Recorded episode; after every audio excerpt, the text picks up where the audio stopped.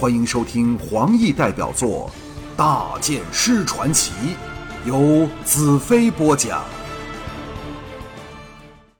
这时，他的身体变得奇寒无比，而我的身体却灼热胜于熊熊燃烧的烈焰。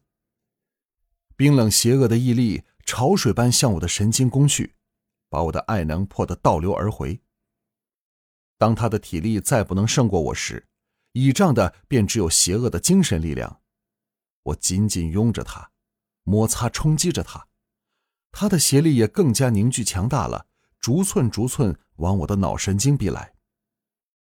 乌帝的邪力的确强大无比，不是我能战胜的，可是我却有能置他于死地的杀手锏，那就是他体内被压制的爱。他既然有了人类的情绪，便是有了人类的欲望。情绪的极致就是爱欲，那是人类的本能，一切生命的渴求。就算是人面毒蜘蛛，亦有爱和欲。他们和人类的分别只在于他要把爱侣吃掉，而人类则会对爱侣愈加的恩宠。我凝起爱的能量，挺进他的身体。乌帝全身巨震，邪力顿时被削弱了一半以上。他眼中射出强烈的异芒，以复杂无比的神色和我对峙着。我向他微微一笑，把充满欲火的爱能传进他的身体，诱发他的欲望。同一时间，我更破入他的心灵里，和公主融合在一起。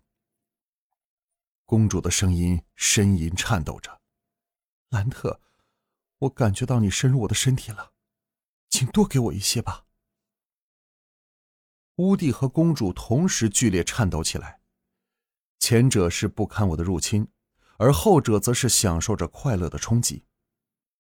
有若天河之水的爱能翻腾卷滚，把邪力冲击得七零八落，由每一条神经涌入公主体内。四周开始发生变化，神像像空气般溶解了，整座化石山缓缓地陷进地底里。我不住催发爱能，动作由缓而快。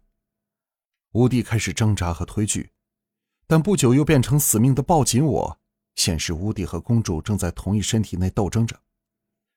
我不住把爱能送给公主，让她强大起来，共同驱走把她压迫欺侮，使她陷在非人生活里的邪魔。这时我们已降低至一个可以看到四周高低有序的圆柱体下的角度，它们在月色中流动着奇异的光色。父神的身体再非废墟了，而是充满生命的有机体，由无数生命单元组成的统一生命。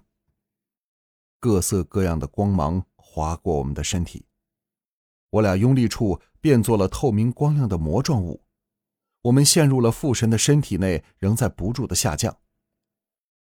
上面封闭了起来，我们来到一个无法形容、充满色光和生气的空间。忽的魔没有了，我和乌帝及公主变得在虚空里漂浮着，四周是炫目的星辰，发出一团团的强光，在我们上下左右轮流爆闪。父神复活了，因着我们的爱，恢复了昂然的生机。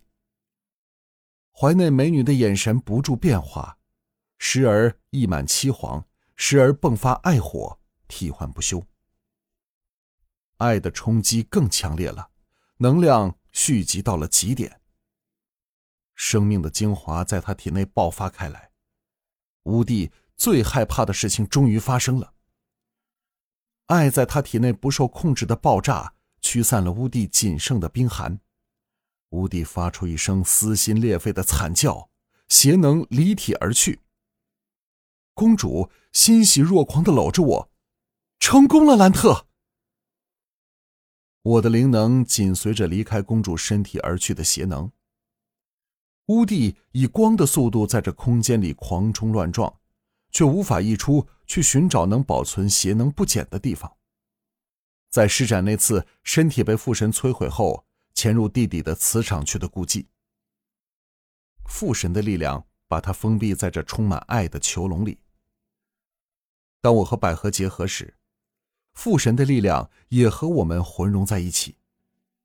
就在那一刻，我知道了父神整个对付乌帝的计划。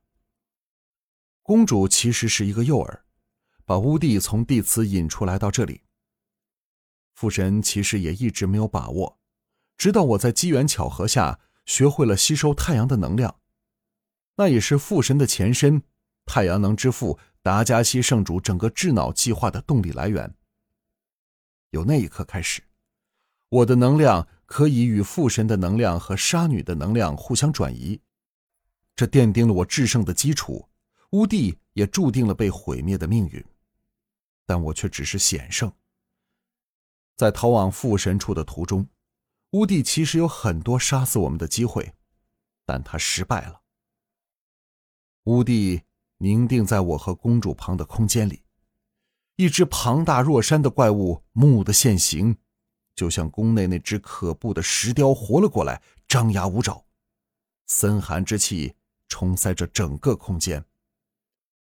乌帝的声音响起：“兰特，你胜了。”我回答道：“我尚未取得全胜，你可以在灵神消散前对我做临死的反噬，你为什么不那么做？”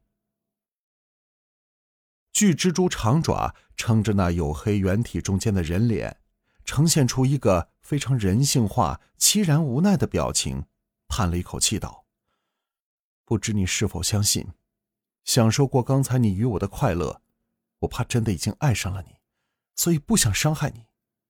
何况杀了你又如何呢？人类还不是快乐地活着，而且我也不能向你做出最后的请求了。”我点点头：“我明白了，你放心去吧。在适当的时刻，我会把你的种族复活过来，甚至把你复活。但他们会像你这样学懂爱的真意，再不是盲目的仇视其他生命。”乌帝那张可怕的脸上竟然露出了祥和的笑容：“多谢你。”强光一闪，乌帝的影像消去，了无痕迹。